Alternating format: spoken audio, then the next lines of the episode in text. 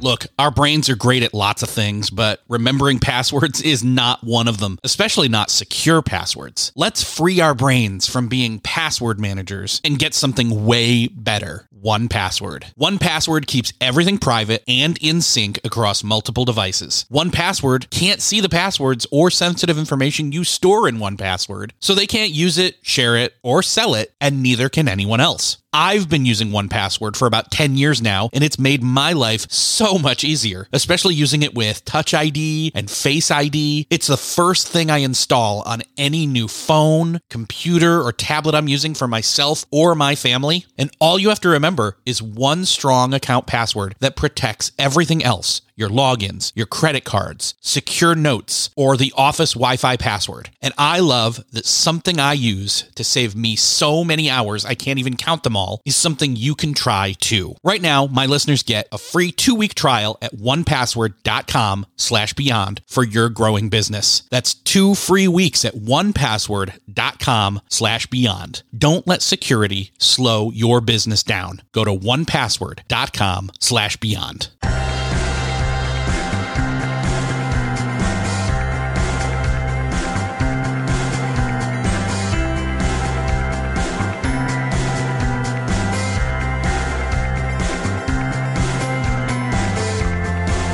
Hello, and welcome back to another episode of Beyond the To Do List. I am your host, Erik Fisher, and this is the show where I talk to the people behind the productivity. This week, I'm excited to share with you a conversation I had with Kendra Adachi. She is the podcaster at the Lazy Genius podcast. She's the author of The Lazy Genius Way Embrace What Matters, Ditch What Doesn't, and Get Stuff Done. And the author also of her new book, the Lazy Genius Kitchen. Have what you need, use what you have, and enjoy it like never before. And in this conversation, we're going to dive into the content of both those books, but also the ethos that she has as to what a lazy genius is. Kendra is part systems expert, part permission giver. She is giving you permission to be a genius about the things that matter and lazy about the things that don't. And I hope that piques your interest because it sure did for me. And in a lot of ways, it embodies the attitude, the approach that I have attempted to bring to this show the entire time. That productivity is not a one size fits all or a silver bullet, that it is very much tailored about you and who you are and what you need to do and seasonality and making changes. And that's why a lot of times people get down on productivity because they think, oh, I just want to lock something in place and then be productive the rest of my life. And unfortunately, that is not how it works. But hey, that's why I get to do a show for 10 years about productivity. So keep that thought in your mind that the lazy genius, being a lazy genius, which is something you can be, is about being a genius about the things that matter and lazy about the things that don't. Keep that in your head. What are those things that you want to be lazy about, that you would love to have permission to be lazy about? And see if at the end of this conversation, you don't feel like you have permission to do that, because I think you will. So I'm going to get out of the way. I know that you're going to enjoy this conversation with Kendra Adachi. I loved talking with her. This will definitely only be the first time she's on the show. She will be back again. Enjoy this conversation with Kendra Adachi. Well, this week it is my privilege to welcome to the show Kendra Adachi. Kendra, welcome to Beyond the To Do List. Thank you for having me, Erik. It's great to be here. So I geeked out a little bit before recording, and I just I'll give a brief synopsis here. I wish I'd known about you sooner because one, you've got a great podcast. Two, you've got a previous book that it was a bestseller called The Lazy Genius Way. The podcast is called The Lazy Genius, and now you have a new book, The Lazy Genius Kitchen. We're going to touch on all those things, but to start with, obviously we've used the phrase the lazy genius a few different times and we need to define that before we get into the meat of the conversation. So yeah. what is a lazy genius? A lazy genius is a genius about the things that matter and lazy about the things that don't. And what is super important about that is that different things matter to different people. So when I share my content, it is very rarely, you know, this is what I'm doing and you should do it too. Instead, it's thinking through the lens of what matters to you in this specific scenario, in this category, in this topic, like what actually matters to you. And then we can walk through some steps of how to either give more energy to that thing that you wish you had more energy for, or you can, you know, just be a little lazier and say, you know, I'm going to delegate that. I'm going to let that go. I'm going to give like C work to that because it's, it's not as important as the other thing. It is just so important that we have permission what I don't want to happen is for people to think they have to be amazing at everything or they just have to give up on all of it. And that's kind of where we swing often is we're like, I'm going to be a genius about everything and everything's amazing. And you're like nailing it at work and at home. And, you know, I even resist that phrase of like, you're winning at things because it just feels like a lot of pressure. like it's just a lot of pressure to feel like I'm always winning at everything. I don't know that that's the energy that I want to bring into my days all the time personally. And then what happens though, when you are trying to be amazing at everything and balance all of it and you can't, right? You hit a wall, you hit a season of life, you hit some sort of life transition where you're like, Oh, this isn't working anymore. So often what we do is we just let everything go. We're just like, well, I don't care. I can't, I can't keep up. And you become all lazy about everything. And I think it's just really important for us to remember that it's good to care about things. It's good to want to put energy and time and money and effort and expertise into certain things in our lives, the ones that matter to us.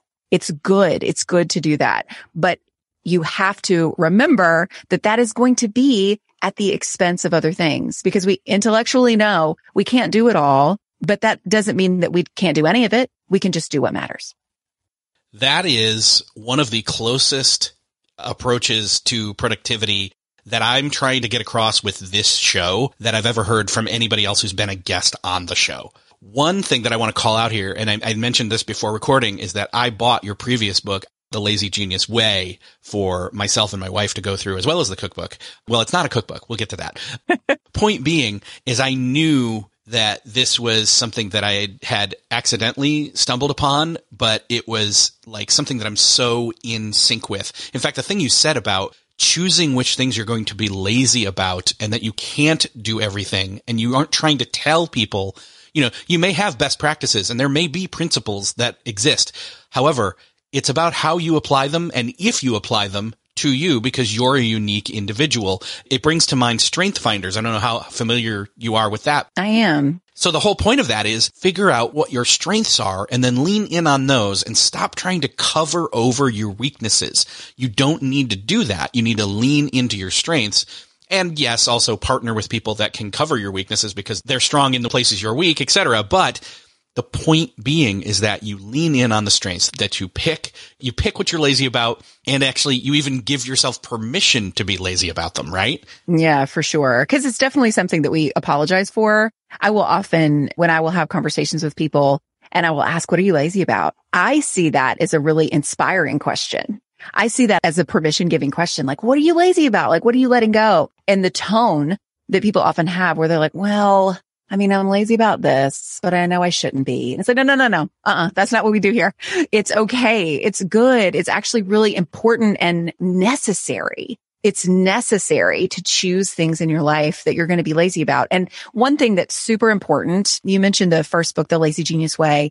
That book has 13 principles that you can apply one at a time in combination you can apply to any situation in any season of life. And one of those principles is to live in the season. And I think that's really important, even in just explaining what a lazy genius is. It's not that you are saying, this matters in my life forever, or I'm going to be lazy about this forever. It could just be, man, we just had a new kid we are going to be lazy about dinner for the next six months because we have to be. That's what we're choosing to be lazy about because of the season of life that we are in. Or I just got a new job or I'm now working at home or maybe it's the other way because we're like, maybe coming out. We're coming out of this, this crazy last couple of years, but you've been working at home and now you are going back to the office, right? That is going to be a season of life, that transition, even if it's just a week, a month, six months, however long it takes you to kind of transition back where that feels more normal again, that season of life requires you to look at what matters. What matters right now? What do I really want to focus on in this time? What do I want to let go of in this time? So it's also really important to remember that, that it's not like you're setting a machine of like humanity and like, okay, this is what matters to me for the rest of my life. Boom. It doesn't work that way. We're too dynamic. There are too many different seasons, too many things outside of our control. So it's really good to be nimble in what matters to us. Both in the literal seasons of life as well as the figurative seasons of life. We're entering into a literal season right now. You know, and I don't know what the first day of summer is. I think we might be already in it or maybe we're late spring as we record this. But either way, point being, it's summer and school is out and yeah, I don't think we personally as a family have said, Hey, what can we be lazy about this summer? Although it's almost bipolar when summer comes. It's like, I'm going to get a bunch of stuff done this summer. Ah, let's hustle. And then the other part is me like, no, let's relax. Let's take it easy. Let's, right. and it's like how to have both of those things in your mind at the same time. This is almost a remedy to that in a lot of ways. It is. It is because anybody who is into productivity, generally speaking, is a pretty all or nothing person by default we're just kind of like, well, we're going to build this big old machine. We're going to make these lists. We're going to have these planners. We're going to have these strategies. We're going to read these books and we're going to kind of MacGyver together this way of living. And what we think the goal is, is to automate everything or to make everything work at like peak efficiency. And we're not robots. You know, we're human beings. There are lots of things that go into how we're going to react any given day. And so what is really important there too is to remember that all or nothing default that we have, that it's not, we're going to use the summer to just do projects the whole time where we're going to get so many things done or that the summer is, well, we're just going to spend the entire time resting. Life is always so, it's this wide middle, right? And so these principles and this approach, I think really gives people tools of like, okay, how can we look at both of these things? How can we schedule rest, which is actually one of the 13 lazy genius principles. How can we make rest part of our rhythm while we're also getting stuff done? Still searching for a great candidate for your company? Don't search, just match with Indeed. Indeed is your matching and hiring platform with over 350 million global monthly visitors, according to Indeed data, and a matching engine that helps you find quality candidates fast. Ditch that busy work. Instead, use Indeed for scheduling, screening, and messaging so you can connect with candidates faster. I wish I had Indeed when I was in the hiring process in roles in the past because it is a slow, arduous headache of a process to find the right people, or at least it used to be, join more than 3.5 million businesses worldwide that use Indeed to find and hire great talent fast. In fact, in the minute I've been talking to you, 23 hires were made on Indeed, according to Indeed data worldwide. And listeners of this show will get a $75 sponsored job credit to get your jobs more visibility at Indeed.com slash to-do list. Just go to Indeed.com slash to-do list right now and support our show by saying you heard about Indeed on this podcast. Indeed.com slash to-do list. Terms and conditions apply. Need to hire? You need Indeed.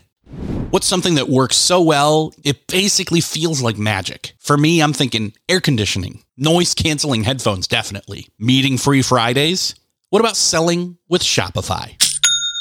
Shopify is the global commerce platform that helps you sell at every stage of your business. From the launch your own shop stage to the first real store stage, you don't have to just sell your own stuff anymore. With Shopify Collective, you can curate products to sell from brands you love and give your customers more variety and your business more sales. Shopify is your no excuses business partner. Sell without needing to code or design. Just bring your best ideas and Shopify will help you open up shop. Shopify also helps you turn browsers into buyers with the internet's best converting checkout, 36% better on average compared to other leading commerce platforms, and sell more with less effort thanks to Shopify Magic, your AI powered all star. Sign up for a $1 per month trial period at shopify.com slash beyond. Again, go to shopify.com slash beyond now to grow your business no matter what stage you're in. Shopify.com slash beyond. This episode is brought to you by Reese's Peanut Butter Cups. In breaking news, leading scientists worldwide are conducting experiments to determine if Reese's Peanut Butter Cups are the perfect combination of peanut butter and chocolate. However, it appears the study was inconclusive, as the scientists couldn't help but eat all the Reese's. Because when you want something sweet, you can't do better than Reese's. Find Reese's now at a store near you. Well, one, I love that you invoked the name of MacGyver. That's amazing. And then two, I know that you're a self-confessed self-help junkie. Oh, for sure. So you've spent a lot of time thinking about this like I have and not just thinking about it, struggling with it, trying to, Yeah. you know, cobble together and make those hacks, those systems and the rules and the routines and optimize this and squeeze the most out of that and, and all of that. But what was the process like for you in terms of getting to this place of arriving at the lazy genius? What was that process of, I guess I'll use the word enlightenment or awareness. Yeah. How did that come across? It kind of happened gradually with each kid that I had. and I know that like different people experience different things in their lives that can bring them to a place of like, huh, this isn't working. But it happened with my kids. So when I had my first kid, he's 12 now. I was young. I was in my mid twenties and I had been living an excellent life of being a perfectionist and was really good at managing things. I'm really good at systems. I'm really good at efficiency and I had lots of free time to read. And so I read every self-help book that I could find. Then I realized like, wait a minute. I, when I had my kid, it's like these plans that I had made, these things in my life, they weren't making me feel whole. They weren't giving me purpose. They were giving me a task list they were giving me this sort of invisible finish line to chase and it just kept moving. You know, I just felt like I was always behind. I wanted to feel content. You know, I wanted to just feel like myself and I wanted to get my stuff done, but I didn't want to constantly be getting stuff done. And with each kid, it kind of just relaxed the expectation that I had on myself to get everything done because I literally couldn't. So when I had my first kid, it was kind of like, Oh, this is not, this is not working great. What is happening? And then I kind of swung to that other side, that lazy side of like, well, I'm not going to do anything. And that was also very fulfilling. So then when I had my second kid two years later, I kind of settled in a little bit with sort of trusting myself, being kinder to myself and my own choices, which being kind to yourself is one of the 13 principles as well. There are some that are like super practical. I have invoked the least practical ones so far, but be kind to yourself is one of them. And that was something that was really essential in that time of just tender new motherhood. And then I just started to pay attention to conversations I was having with people and how so many of my friends in real life, but then also people on the internet, because I've been writing on the internet for mm, 14 years, something like that. And I was just noticing a pattern of people just being so tired. We're all just so tired because we're trying at everything. And I had this realization. There are so many self-help books on the planet. There are so many people who are experts at this. And some of them are actually like really qualified to call themselves that. And it's not that the content that we are reading in these self-help books is not helpful, but it is missing a really important piece, which is that if you do not have the same priorities as the author, that book is not going to resonate with you the same. But what we do is we read the book and when it doesn't work for us because it worked for all these other people and there's all these five star reviews on, you know, Amazon and Goodreads and stuff and people are swearing by this book and it doesn't do anything for us. We think we are the problem. We think that we're not doing it right or we need to supplement with these other six self-help books or whatever the case may be. When instead there is just this like wide range of what it means to be a person and to have different priorities. So I wanted to remedy that. And I felt like, I felt like I could because I'm a big sister in real life. And I also have, I write this in the Lazy Genius kitchen that I have like kind big sister energy. Like I really want to be kind, but I also want to be like, Hey, let me help you. Let me help you. This is great. You're doing great. Like I'm kind of a big sister cheerleader in that way who also is like really good at systems. so as I was having these conversations, noticing these patterns in my own life, I mean, this was a, this was multiple years where I was sort of going through this. I was going to therapy and I was realizing a lot of the value that I was putting in what I was doing as opposed to just being valuable for existing, you know? And so there were just lots of things that were contributing to this enlightenment, as you said. But when I got to the point of wanting to write the lazy genius way, the advice when you write a book is don't write something for everybody But I was like, well, I'm going to try though. I really want to try to write a self-help productivity book that anybody can read that is based on principles that anybody with any personality, any list of priorities in any season of life with any struggle, any job, anything that these principles are applicable, that they will work, that they will serve you and they will help you be a genius about the things that matter to you and give you permission to be lazy about the things that don't. And so it really was such a long process of beginning to give myself permission just by nature of the way my life was shaking out over the years of having tiny humans. And I started three businesses. Every time I had a kid, I basically started a new business. So that was like cool and smart. And so I was sort of dealing with like all these normal kind of work life balance things that a lot of other people were. And so those life experiences paired with the observations I was making of other people paired with my own experience of reading all of these books that really did not help me and seeing them through the lens of like, oh, where are we getting our value? What is our goal here? And it kind of led to this idea of what it means to be a lazy genius. That's an amazing story. And I think it's one that, well, one, I resonate with. And I know a lot of the listeners do as well, because one, they're listening to the show, trying to figure out how to balance all these different things and prioritize things and get things done.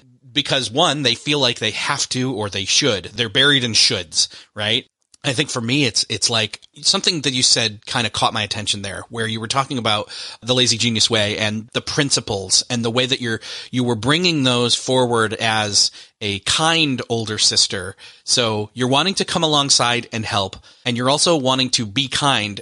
I guess my curiosity here is how does somebody who is going to pick up that as well as this book approach this as not like you're telling them what to do, but you're providing them principles that they should be looking at their life through. You're giving them permission, but how do they know that that's not the same as everybody else?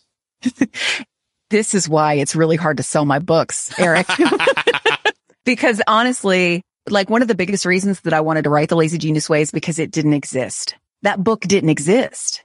Like the idea, you're absolutely right. Like we have an expectation. This is what a self-help book is. This is what a productivity book is. That's where my book is shelved in the bookstore. And so saying like, the way I described it was I want to write a self-help book for people who are tired of reading self-help books we're just tired of things not working, right? So yeah, I, I, think that's a really great question. Like what makes this different? Well, it's because principles are versatile and personal and they can move with you through seasons. They're not rules. They're not hacks. You know, like I actually really avoid using that word as much as I can simply because like things that are hacks for me are just like they don't work for other people. So I rarely present things that are universal. Very few things are. I believe these principles are though. They're very simple things like being kind to yourself. There's no scenario where that is not applicable.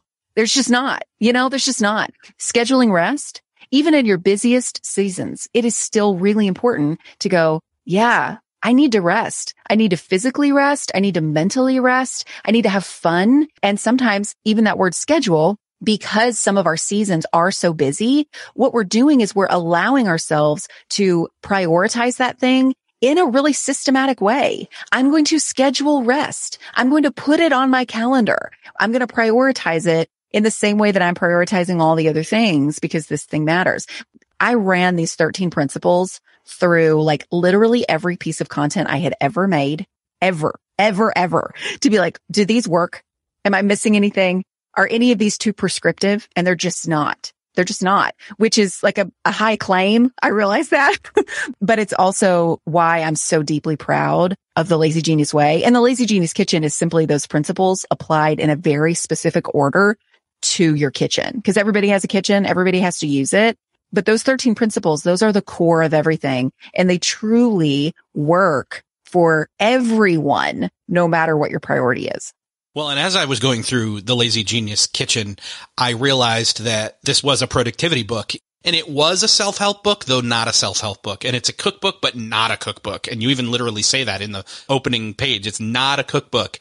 You say it's different. It's what it's is a it? lifeline. Say, yes, it's, it's not a, a lifeline. Cookbook, it's a lifeline. Yeah, yeah. It's not a cookbook. It's a lifeline. And I'm like, wait a second. This is different.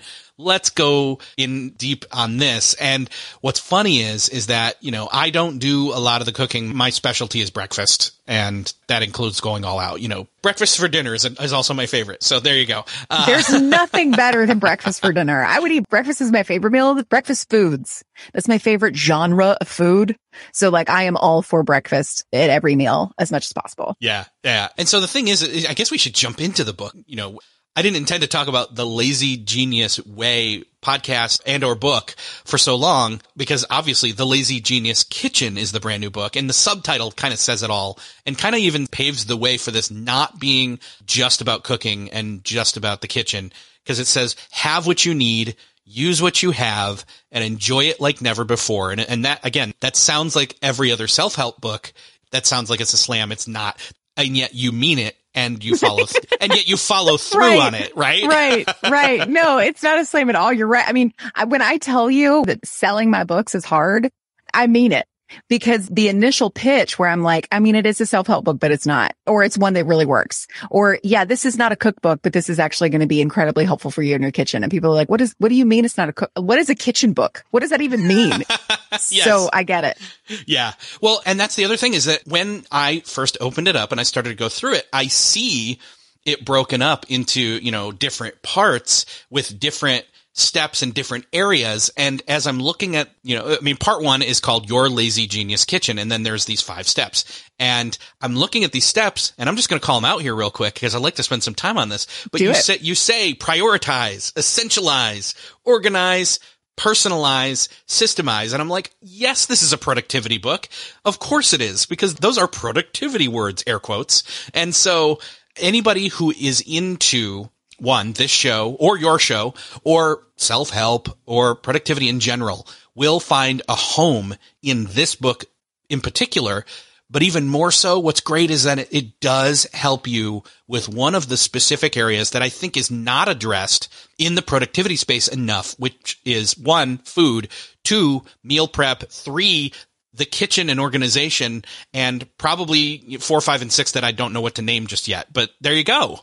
Right actually when it was time to kind of go through the decisions of like, where is this book going to be shelved? How is it going to be described? That was a big question. Is this shelved in a bookstore with cookbooks or with productivity? Which is such a strange thing, but you're right. It is like a productivity sort of cookbook that's not. So yeah, the lazy genius kitchen. Here's the thing about the kitchen is we're, like I said before, we're all in it all the time. Like even if you use your kitchen just to make coffee, or you grow your own food and you have chickens and you're feeding 10 people, like these, this wide spectrum, we all have to eat every day.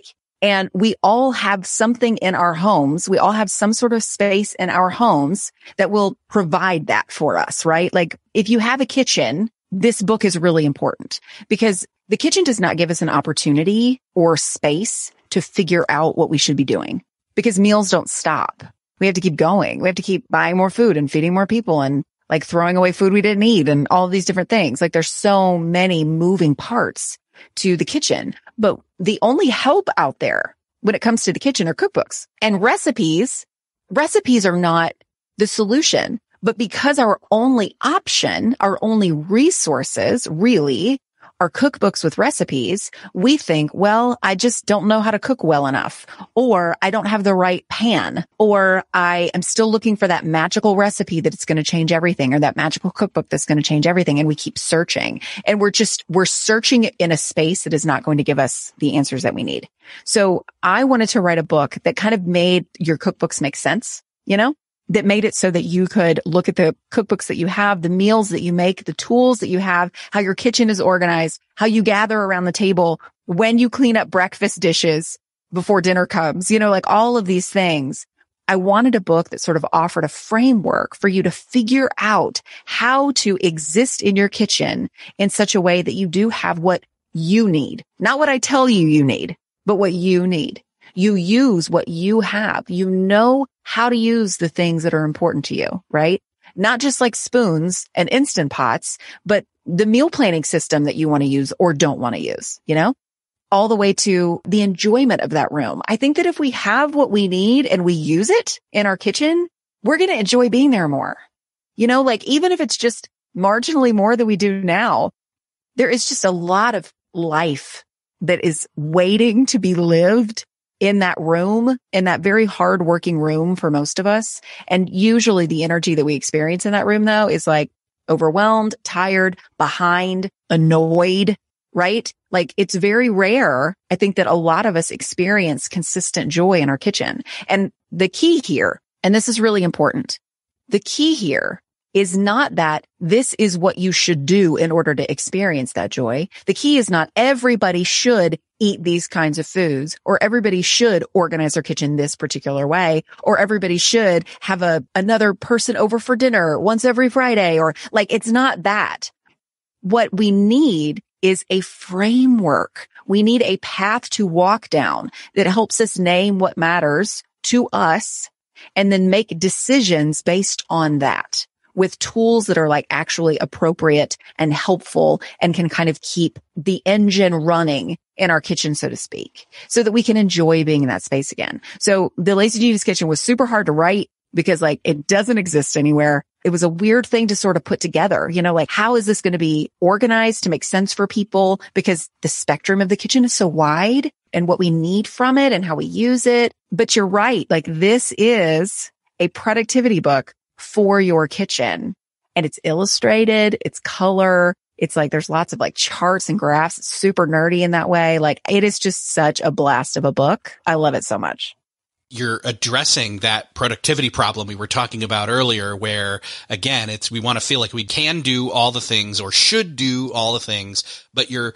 narrowing it down to a specific microcosm of the home and of life which is a specific place that has a specific use and it's the kitchen and I think again you're doing it through the lens of being principled instead of prescriptive Absolutely. We have like a, we have sort of like a house rule in our business and a, set house rules is another Lazy Genius principle, but we have a house rule in the business where it's like, if this is prescriptive, we don't do it. We just don't do anything prescriptive because it rarely works. The only time that I want anything that I make, whether it's a podcast episode, really that's really the place where we get super specific. Like the, the podcast applies these principles in specific places. The only time that I want someone to be like, well, not want, but where I want someone to experience like, oh, that's not for me is simply because it's an episode about like your kid's artwork, you know, like managing all the papers that come home from your kid's school and you don't have kids. And so that's just not applicable to you. But even when you listen and you listen to the practice and the process of like how we use these principles in a certain order and how they kind of help, it's just like working that muscle even mentally to go like, Oh, that's an example. It's just like a case study. You know, you can listen to these podcasts like a case study, but I never, ever, ever want to be prescriptive in anything I do. Cause you're right. Like prescriptive only matters. It only works if your priorities and your personality and your season of life line up exactly with whoever is giving you the advice or the hack or whatever it is. And sometimes that happens and that's wonderful. I'm not saying that hacks and all of that are bad. We just need to remember the reality of those kinds of prescriptive things.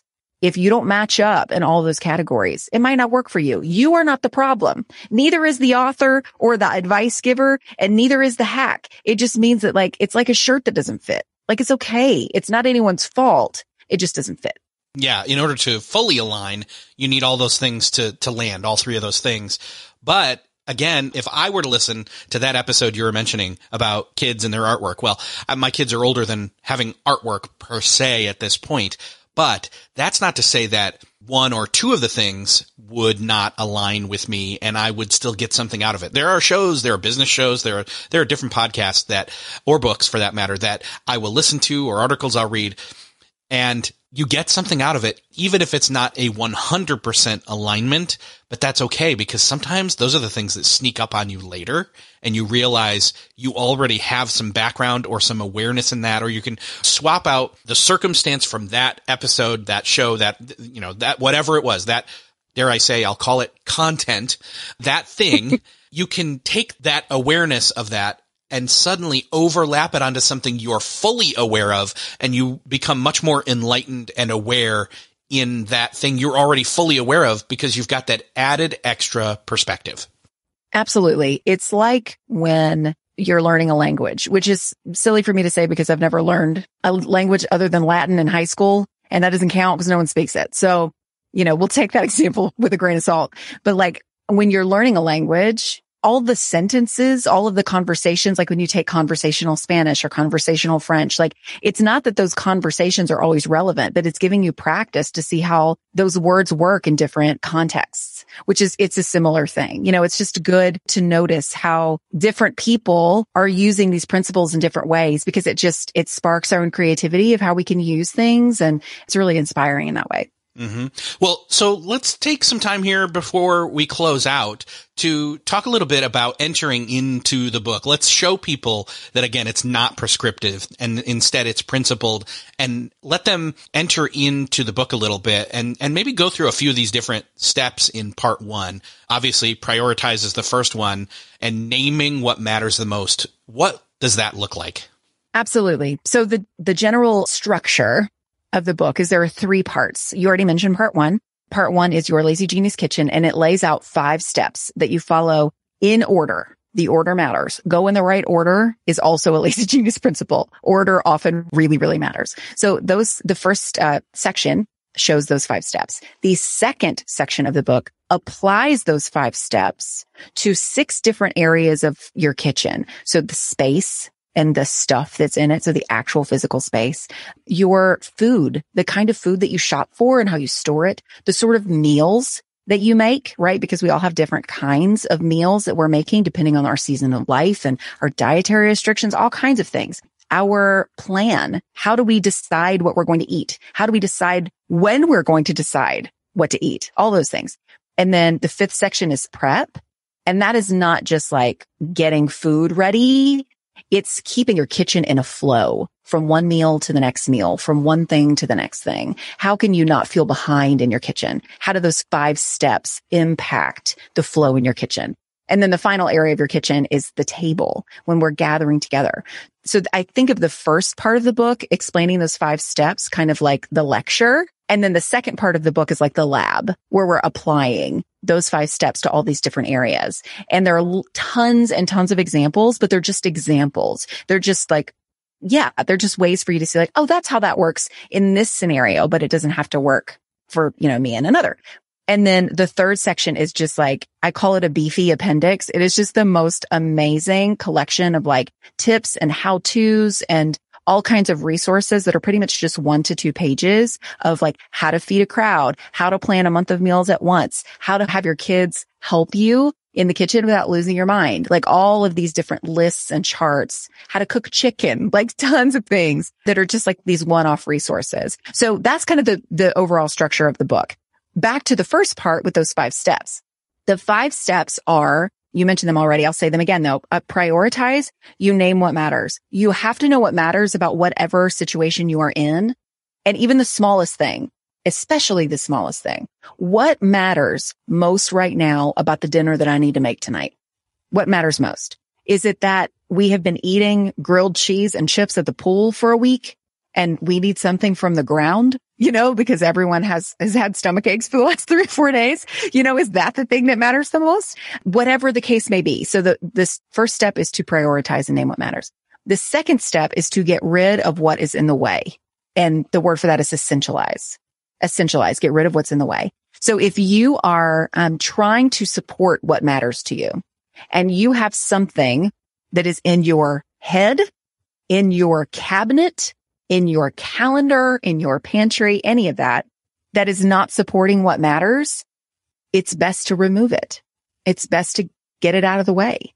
Like I remember having a conversation with a friend of mine who she's a working mom. She lives in a two parent household, three kids who are old enough to have like a lot of things going on. And again, she works full time and she was trying to figure out how to get dinner on the table and was feeling a lot of shame that she was depending on food that was like mostly already ready to go. You know, like Trader Joe's chicken that you just have to put in the oven or vegetables that are already cut up or anything like, or take out, anything like that. And when I asked her in our conversation, we started out with, well, what matters to you about your meals? And she said it needs to be quick. It needs to be easy. Those make total sense for a full-time working parent, right? Quick, easy, and a vegetable. She said it'd be great if there was, I want there to be one vegetable present at the dinner, right? Well, when she was talking about when we went moved to essentialize, what's in the way of that? She kept like hemming and hawing about the things that she had in her kitchen, in her fridge, in her pantry that were not homemade. And I said to her, but guess what doesn't matter to you? That it is homemade. It doesn't matter. So removing the expectation that you're like not feeding your family well because you're buying food that's like mostly ready to go already. That's an expectation that is interfering, that is in the way with what matters most to you, which is that the meal is quick and easy and has a vegetable in it. That's why essentialize is the second step because you have to get rid of it's in the way first before you do the third thing, which is organize. And I want to jump in here and say, I hear echoes of the beginning of our conversation and especially the word permission. And, and you're talking about the word expectation here.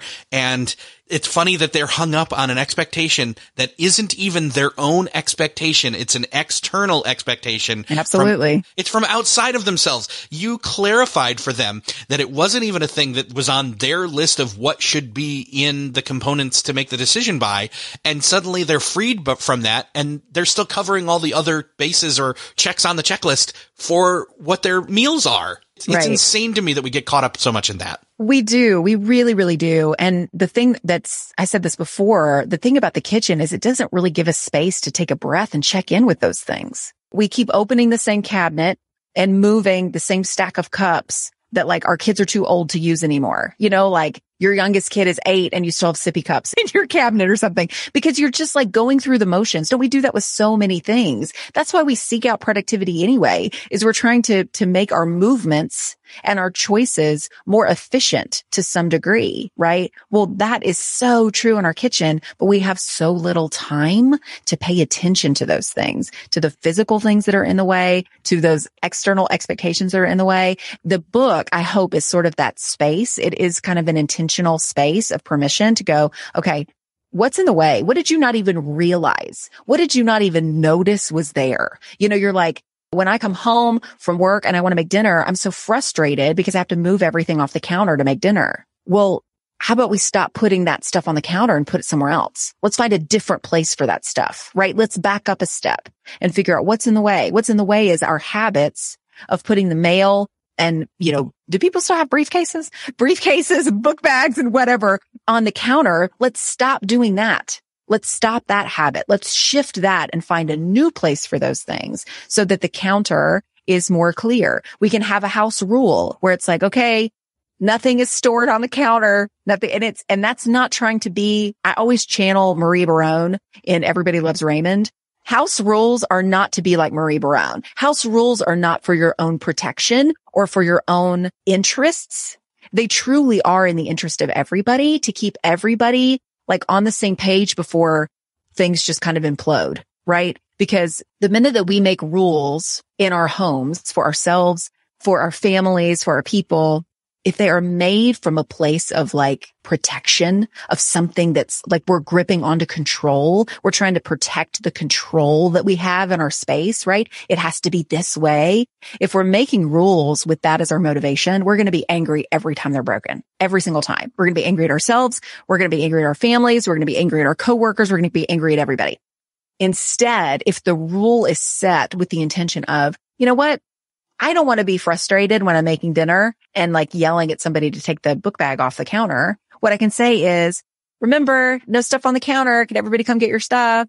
Like that's it. You know, like it doesn't have to be this like emotionally fraught thing. So all that to say, I've mentioned like several principles. I see the 13 principles in the Lazy Genius way. It's like a Swiss Army knife. You have all these like little, little things that you can pull out and you might open up the whole dang thing at once. And it's like, we need every single part of the Swiss Army knife right now. Or it's like, no, I just need the corkscrew. I just need to decide once. I just need to batch it. I just need to be kind to myself. I just need to remember to live in my season that I'm resenting the fact that something that worked two seasons ago isn't working now. I just need to remember to live in my season. So these principles are just so fluid, but solid. If that's possible, like they just are nimble and they work with you, but they are so dependable, especially in a kitchen. Man, I don't want to not keep talking about the book, but I know that there's just we, have basically sold it. Like it, you either get it or you don't, or or whatever. I think, and for that matter, the previous book, The Lazy Genius Way, I think we've covered them both really well.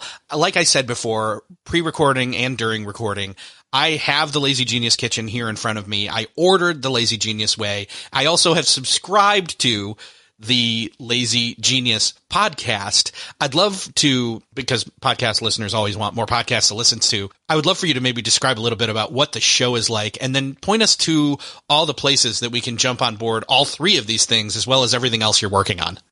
Absolutely. Well, the podcast is called the Lazy Genius Podcast, and we have 260 some episodes at this point. Episodes come out on Mondays, every single Monday and they are around 20 minutes long and it's just me. I occasionally have an interview. I have like maybe four to six a year. So it is definitely not an interview show.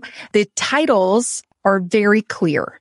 It's the lazy genius guide to whatever. You know, it's like how to come home from vacation, the lazy genius guide to laundry. You know, there are like tons and tons of things. So if you scroll through that archive of episodes, you can just sort of grab onto like, oh, that sounds really great. But I will say episode two 100 is a really great place to start. It's actually called the Lazy Genius Starter Kit and it is 20 episodes that will change your life immediately. It's like we just took the 20 that like sort of cover the wide gamut of like being a person and productivity and what it means to be a lazy genius and described them all in one episode in the show notes. It has, you know, all those episodes linked up. So that's like a really great, that's why it's called a starter kit. It's like a really great place to begin if you're new to this space.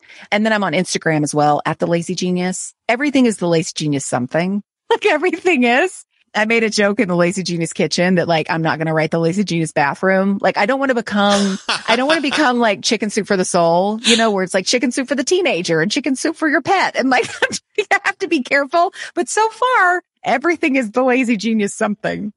Oh, that's so good. What's funny is you were just describing your episode 200 and this podcast actually, believe it or not, is going to be 10 years old in August.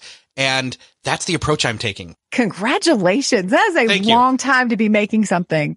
So spoiler alert to listeners, this is something that's going to happen coming in the future where, I, and I haven't decided, I haven't said, oh, 20, but I want to come up with a nice, you know, a really, I mean, 10 would be great because 10 years old. But anyway, August is going to be beyond the to-do list's birthday month. I will be doing the same thing. And I really like the validation that you just confirmed it for me.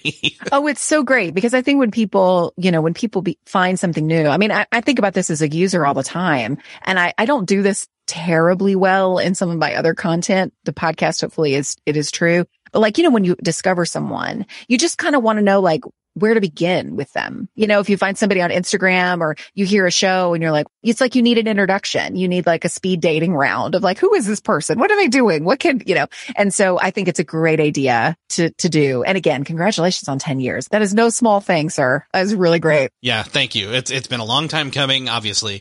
And you're doing great too. I, again, I have subscribed to your show. And so I will not just list, but I will also link up to everything that you just mentioned and put it in the show notes for this episode. And then everybody will be able to jump over and take a look. I can't wait to see what you're doing next. I know you're going to have to come back on the show. So Kendra, it's been great talking with you. I cannot wait to have you back sometime soon. Oh, thank you for having me, Erik. This is great. Thank you very much. Well, that's another podcast crossed off your listening to do list. I hope that you enjoyed this conversation with Kendra Adachi. I had a great time talking with her. I mean, I can't believe she brought up MacGyver. Come on. That's good stuff right there. I love this concept of the lazy genius. And yes, I have linked up in the show notes to her podcast and also the lazy genius way, the book, as well as her new book, The Lazy Genius Kitchen. All three of those things are going to be in rotation in my home I welcome you to do the same. Click through and find those in the show notes for this episode. If you found this episode helpful, if you enjoyed this conversation, I would love for you to do me and Kendra the favor of sharing this episode with somebody that you know needs to hear it. Do that favor for that person as well.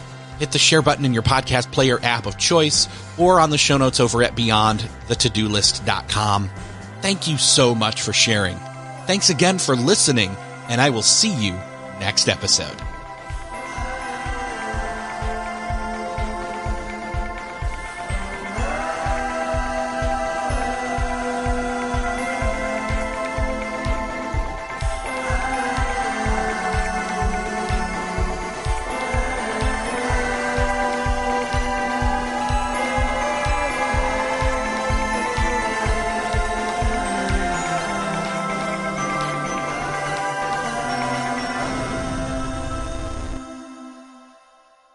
Hey, thanks for listening to the end. If you're looking for a show to start helping you apply these productivity lessons on your business, check out Millionaire University. It's real lessons from real entrepreneurs teaching you what you need to know to improve your business or start one if you've been putting it off. It covers all aspects of business from starting marketing, growing, managing, and everything in between, wearing all the hats. And as an added bonus, I am conducting a number of those conversations, those interviews. So you'll fit right in. Again, that's Millionaire University. Just search for it in Apple Podcasts, Spotify, or wherever you're listening to this podcast.